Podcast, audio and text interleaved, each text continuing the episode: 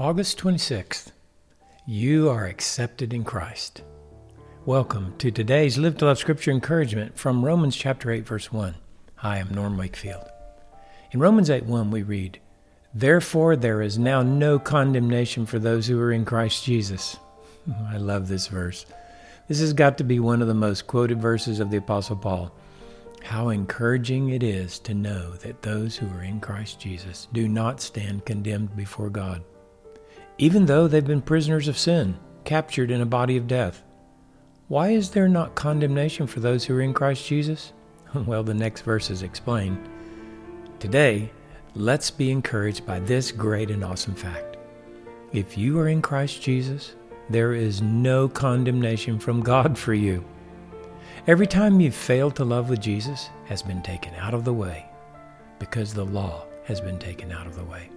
There's nothing to condemn you. We hear this again later in chapter 8.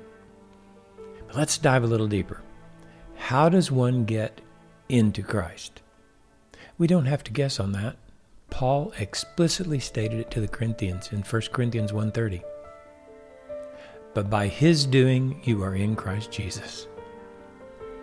God put you into Christ. This is said in a different way in Romans 6:3. He wrote, or do you not know that all of us who've been baptized into Christ Jesus have been baptized into his death? And in Romans 7 4, Paul wrote, Therefore, my brethren, you also were made to die to the law through the body of Christ, so that you might be joined to another. God put us in Christ. He baptized us in Christ. He joined us to Christ. That's why Romans 7:25 Paul wrote, "Thanks be to God through Jesus Christ." We thank God for putting us in Christ. So we're free today to live a new life without condemnation. We stand blameless before God in the righteousness of Christ. This is significant because that gives us confidence to approach the throne of God to find grace and mercy whenever we need it we know there's nothing between us and God but His love. Out of that place of love, we draw our fullness today. We're satisfied in God's love through Christ.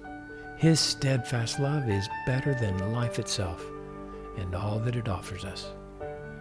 We have everything we need in Jesus to love God and to love others. We have the same heart to forgive those who hurt or disappoint us that God has toward us. If you aren't condemned, then what are you? you are accepted in Christ. Romans 15:7 gives us clear marching orders today. Therefore, accept one another, just as Christ also accepted us to the glory of God.